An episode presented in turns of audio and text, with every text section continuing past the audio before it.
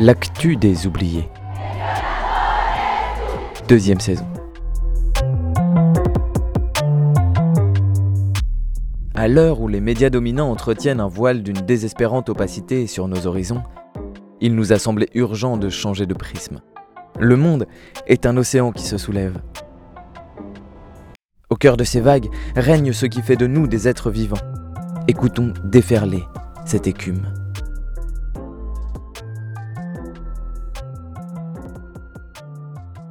Bonjour et bienvenue dans l'actu des oubliés. Au Paraguay, les luttes indigènes ont repris pour le droit à la terre à travers un cycle nommé Lucha Prolongada, littéralement lutte prolongée, en opposition à la loi Zabala Riera. Au Mexique, c'est contre les grands projets industriels que la mosaïque des peuples s'organise et lutte pied à pied dans de très nombreuses localités.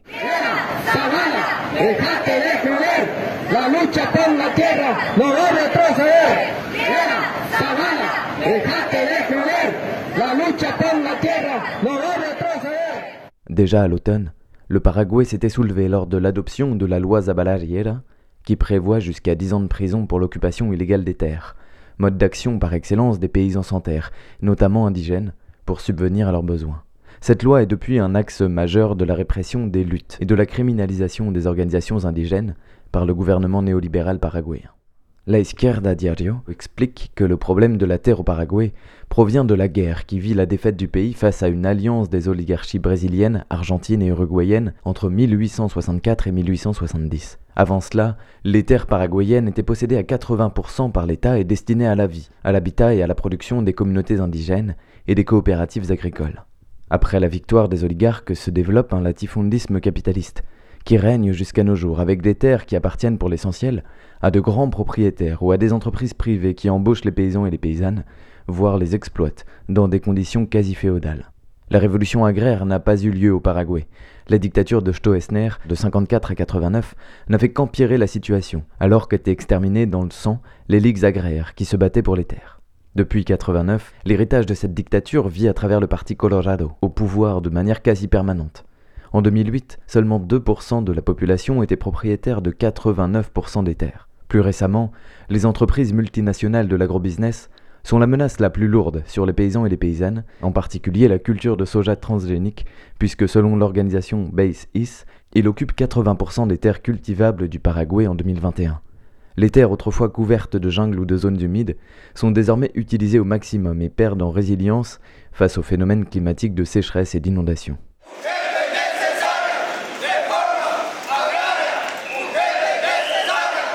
Où que ce soit à travers le monde, la perte des terres pour les populations paysannes n'est pas seulement une condamnation à la pauvreté, ou plus gravement à la famine. Le droit à la terre est une condition nécessaire, et plus encore pour les peuples autochtones, pour survivre culturellement, en tant que peuple ou groupe social. Alors, à défaut de soutien de l'État, qui s'est toujours posé en garant de l'agrobusiness sous ses différentes formes, les communautés paysannes et indigènes ont mené de grandes campagnes d'occupation. Des dizaines de milliers de familles ont ainsi trouvé refuge depuis le début des années deux mille, à travers des centaines d'occupations. Actuellement, plus de huit cents occupations illégales sont en cours dans le pays. La coordination nationale des femmes paysannes et indigènes lutte au jour le jour pour la reconnaissance des droits des peuples à la terre. Elle participe activement à l'occupation des terres via des assemblées non mixtes et à leur défense physique et juridique. Ces dernières années, de nombreuses occupations ont donné lieu à des rétributions de terres qui sont devenues des territoires de plein droit pour la culture indigène et l'agriculture ancestrale. Voilà pourquoi les lobbies de l'agrobusiness ont tant souhaité la mise en place de la loi Zabala Riera, votée en août deux mille vingt et un pour criminaliser ce mode d'action. Après une lutte spontanée à l'automne et une marche unitaire qui a réuni dix mille personnes en décembre, l'ensemble des organisations paysannes et indigènes, dont la puissante Fédération nationale paysanne, ont donc commencé le neuf mars une lutte prolongée, avec un paroxysme le vingt-quatre mars dans la ville d'Asunción. En même temps que l'abrogation de cette loi, les organisations réclament la rétribution des terres aux peuples indigènes, l'arrêt des expulsions, la libération des prisonniers politiques et un soutien de l'État aux communautés affectées par le changement climatique. Car les périodes de sécheresse intense et de pluie dévastatrice s'enchaînent dans le pays.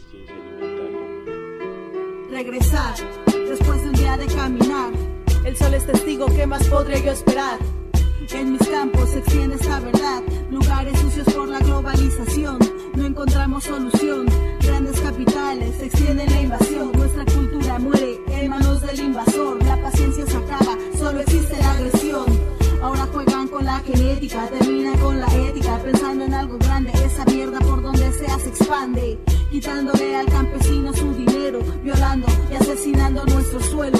Mujer maíz, ¿qué puedes hacer? Cuando ves a tus hijos repartiéndose el poder, aniquilando tu legado, dejando atrás nuestro pasado, aquello que con esmero has cuidado. Madre naturaleza, despierta con tu furia, desata ya tu fuerza. Tous les jours depuis trois semaines, les grandes villes du pays sont le théâtre de marches, de conférences publiques et certaines places sont occupées jour et nuit. Alicia Amarilla, l'une des leaders de la Conamuri, un mouvement affilié à la Via Campesina, déclare aux médias en ligne Presentes. Pour nous, il s'agit d'une lucha larga parce que nous ne savons pas quand elle va s'achever.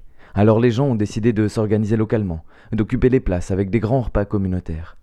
Il y a beaucoup de participation de la part des femmes parce que nous sommes les plus impactés par la situation. Le changement climatique nous affecte, car l'économie féminine provient de la production, de la vente d'œufs, de maïs, de fromage sur les marchés, ainsi que de l'artisanat indigène. Et maintenant, plus rien ne pousse. Les femmes sont dans une pauvreté extrême.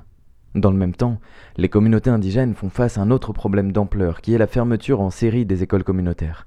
Cela signifie nécessairement la perte du droit à l'éducation, le déplacement forcé de populations ou le renoncement à sa culture propre pour des milliers de personnes.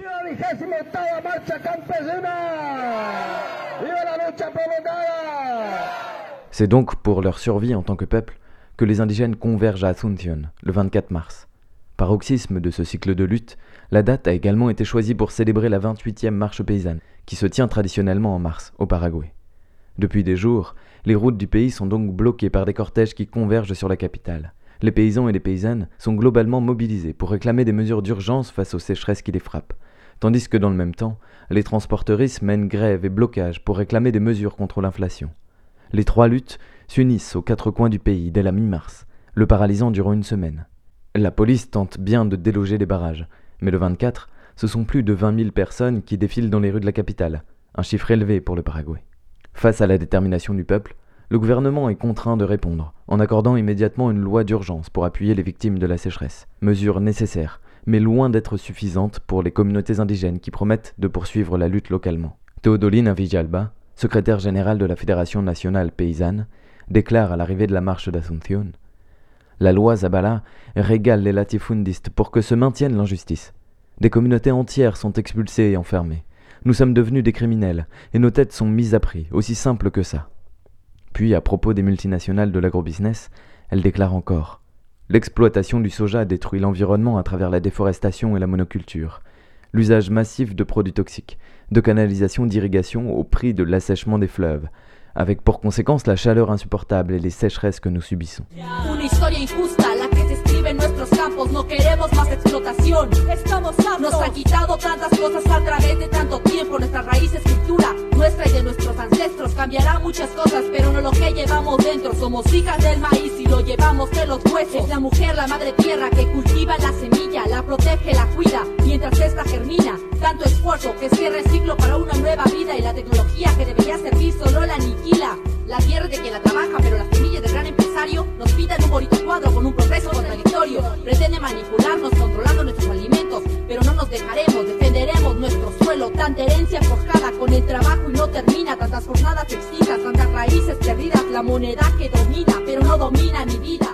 C'est à Chiperrua, au Mexique, que s'est réuni pour la première fois le réseau de futurs indigènes, au mois de mars. Ce réseau à destinée internationale, créé durant la pandémie de Covid, affirme dans son manifeste: la catastrophe du progrès, du développement et de sa géopolitique arrive dans nos communautés sous forme de mines, de monocultures et de méga-projets, de trains, d'hôtels et d'usines hydroélectriques, de villes verticales et de religions imposées, de malbouffe et de poubelles électorales. Alors, tandis qu'ils nous imposent la mort, nous nous organisons pour lutter. Le réseau des futurs indigènes est à l'image des luttes pour la terre au Mexique, porteur d'une diversité culturelle mosaïcale et d'une organisation politique en démocratie directe. Mitzi, l'une des organisatrices de ce premier sommet, explique: « Nous cherchons à créer des alternatives respectueuses qui ne reproduisent ni violence ni oppression collective.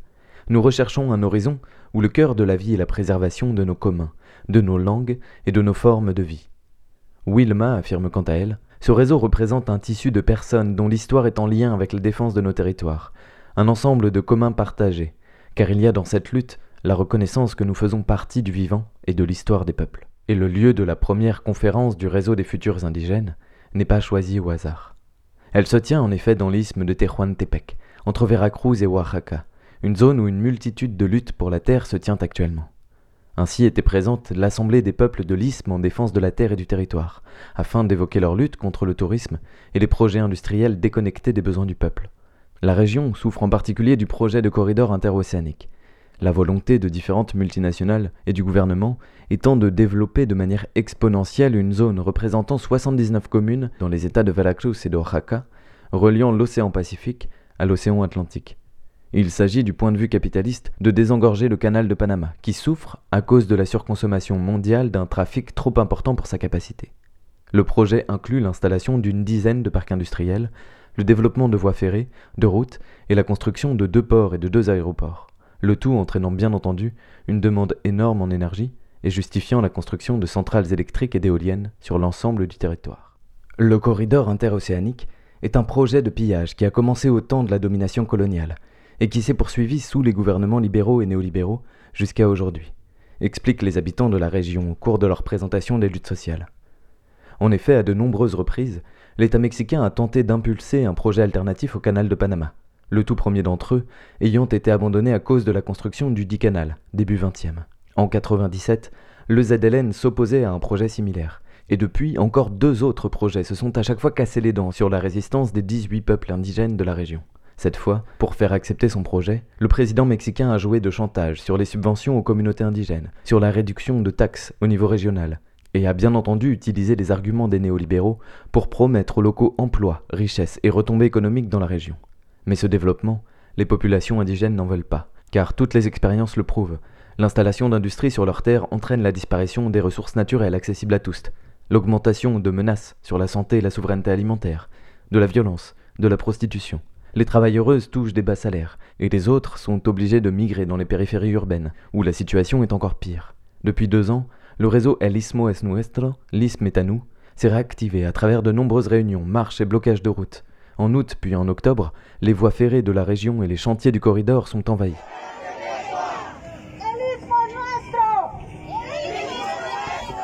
En novembre, les organisations et les assemblées communautaires des dix-huit peuples originaires concernés par le projet rédigent l'appel à une journée mondiale de lutte contre le corridor interocéanique et les méga-projets de mort. Elles encouragent donc toute action solidaire et rassemblement en faveur de leur lutte le vendredi vingt-deux avril. Elles incitent également à se solidariser avec les personnes en lutte contre d'autres méga-projets, et en premier lieu contre celui du Train Maya, projet touristique contesté dans le Yucatan, suspendu puis relancé récemment par la justice mexicaine. Il est possible de contacter les assemblées territoriales par l'adresse mail el istmo es nuestro m x arobase gmail point com. Vida de porquería, lo que tengo lo daría para acabar con tu agonía. Uh, yo, tan triste y tan real es saber que solo odio y rencor hay en este mundo lleno de dolor, uh, inherente a mi mente y presente en cualquier ente que tengas enfrente. Yo, yo, odio y rencor, ya no hay control. Solías levantarte con una sonrisa y salir sin prisa, disfrutar de cada día y soñar con la utopía. Existía el respeto y la armonía. No era perfecto, pero se trataba de hacer lo correcto. Hoy te encuentras con un mundo nauseabundo que agoniza, lleno de injusticia y que sufre por la maldita codicia. Un mundo de matiz gris, tan infeliz, de seres tristes y conformistas infelices, de autoritarismo y estúpido consumismo. Me llenó de rabia y los escupo en la cara. Et l'une des problématiques principales, c'est l'eau. Dans l'isthme menacé par le projet de corridor interocéanique, les Chimalapas constituent six cents hectares d'écosystèmes interconnectés uniques au monde, avec les plus grandes réserves d'eau douce au Mexique, dans un pays où celle-ci se fait de plus en plus rare. Dans l'isthme, nombre de gens dépendent par exemple de la pêche, d'ores et déjà menacée par la pollution au soufre et aux hydrocarbures, contre laquelle les pêcheurs sont entrés en lutte récemment. Ailleurs, comme à Tamaulipas, au nord du pays, les populations forment des groupes d'autodéfense pour l'eau potable, luttant contre les monocultures qui pompent les fleuves et les rivières. Dans l'état de Puebla, vient de s'élancer la caravane pour l'eau et pour la vie, pour informer sur la lutte contre Bonafont, filiale de Danone.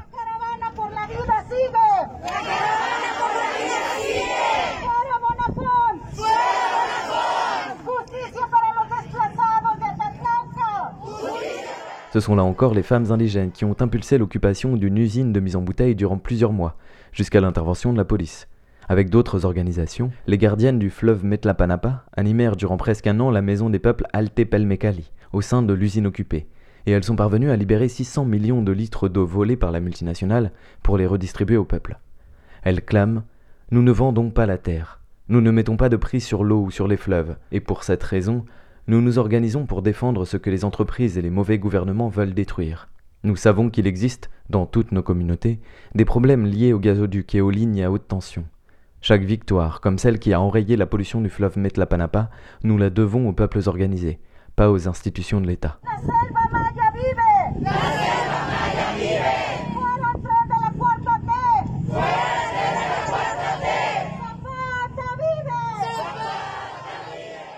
Les luttes indigènes pour la défense de la terre pullulent au Mexique et ailleurs. Et contrairement à ce qu'il pourrait sembler, ces combats sont loin d'être une cause perdue. Ils permettent à des territoires entiers de survivre, malgré la domination coloniale et néolibérale. Il s'agit d'ailleurs plus d'une dynamique de vie que de mouvements éphémères.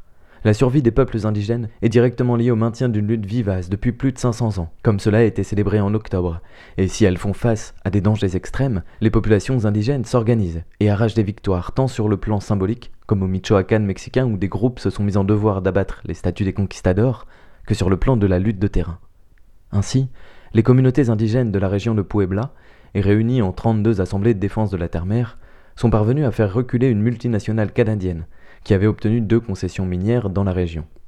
Après sept ans de lutte, la Cour suprême du Mexique a mis fin à ce projet face aux dangers sur la santé et sur l'environnement qui l'impliquaient. Le père Tacho, activiste réputé de la Sierra Negra, a déclaré lors des célébrations qui ont suivi « Nous sommes parvenus à nous unir pour marcher ensemble vers la défense de notre maison, la terre-mère, contre le projet capitaliste néolibéral, destructeur et sauvage, qui ne considère la terre que pour la dépouiller, tandis qu'il nous vole nous, les peuples Masehuales. » Ailleurs, comme en Équateur, les aïkofans ont obtenu en février, auprès de la Cour constitutionnelle, le retour définitif des terres comprises dans un projet de concession minière et la mise en place d'un processus consultatif précis pour chaque projet industriel sur les terres indigènes en Équateur, une première dans le pays. Au Guatemala, les communautés indigènes de la région d'Ichiquisis viennent d'obtenir l'annulation par la Banque nationale de développement du financement de deux projets d'usines hydroélectriques. Au Panama, les populations de Remanse sont sur le point d'empêcher la réouverture d'une mine controversée, coupable de pollution. Quant au Pérou, les peuples Cucamas se soulèvent tout récemment contre les activités pétrolières de la compagnie Petrotal. Comme le rappelle Marley Chui, porte-parole du Conseil indigène de gouvernement, qui lutte avec les gardiennes du fleuve Metlapanapa, nos peuples sont riches parce que nous avons de l'eau, des forêts, des terres, et nous avons l'envie de lutter pour préserver ce que nous ont transmis nos ancêtres, l'organisation politique de nos communautés. C'est cette dynamique qu'il convient de défendre, alors que les gouvernements autocratiques des républiques occidentales tentent de s'imposer comme seule alternative aux dictatures. Ainsi, le réseau des futurs indigènes proclame encore dans son manifeste « Nous sommes les peuples qui protégeons et assurons la diversité linguistique, culturelle, spirituelle et quatre-vingts pour cent de la biodiversité qui existe encore sur cette planète. Nous sommes les alternatives vivantes à la crise climatique. » Yeah, yeah, represent Djogo Man. Amsterdam attention. Rechtstreeks vanuit Colombia, Bogota, Diana Vea, Djogo, Lucia Parga. Confundida por tanto odio y ambición, me entristece ver en los ojos de mis hermanos el dolor uh-huh. de no tener cómo comer, de no saber cómo va a ser ¿Cómo? el futuro que le espera. Es que a quien no le angustia traer el pan a su mesa cuanto quisiera.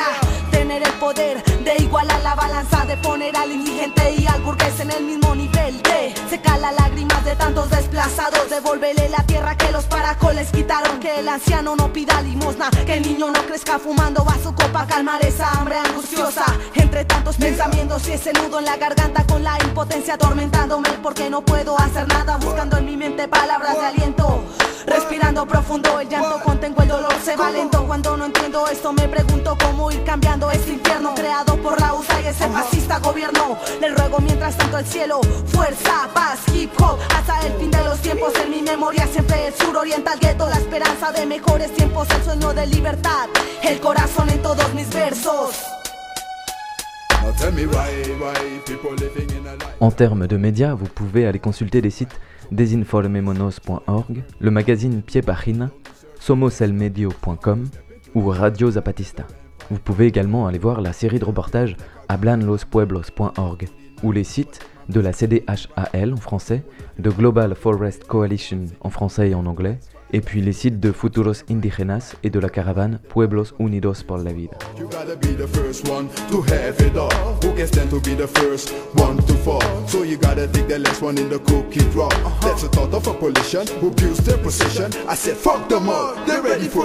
En la mundialización de los sueños y vivencias, en la lucha por salvar las almas de la guerra, caminar en este mundo haciendo resistencia, vivir en soledad pensando que va a cambiar, los campos de muerte que potencias mundiales solo buscar exterminar, el pueblo que se une con el propósito de marchar, que el S O S retumbe y el mundo escuche el clamor de la paz, al compás del hip hop, esta reggae raga, django, drama, bass, baba, esto va a estallar, estalla la guerra, explota el poder, escucha la voz musical, resiste, melodías, armonías, incluyen melancolías, la expresión del día a día, el desahogo de la vida, por razones de estado todo ha sido ocultado, ahora más manipulados como el dolor que confunde, odio, venganza y desesperación, se une el alma y el corazón de Colombia, Holanda y todo el mundo, lucha, vive, resiste, vive, cambia, vive, la fuerza sigue, no dejes morir la gente de tu tierra, no dejes morir la esperanza, ve y frentea, como lo ha hecho Lucia Vargas Llogo y Diana Bella. En termes de musique, vous avez pu écouter A Donde Vamos a Parar de Ladies in the Hood et Alex Toxic, Mujer Maíz de Advertencia Lírica et en ce moment, Por Razones de Estado, un duo de rappeuses colombiennes.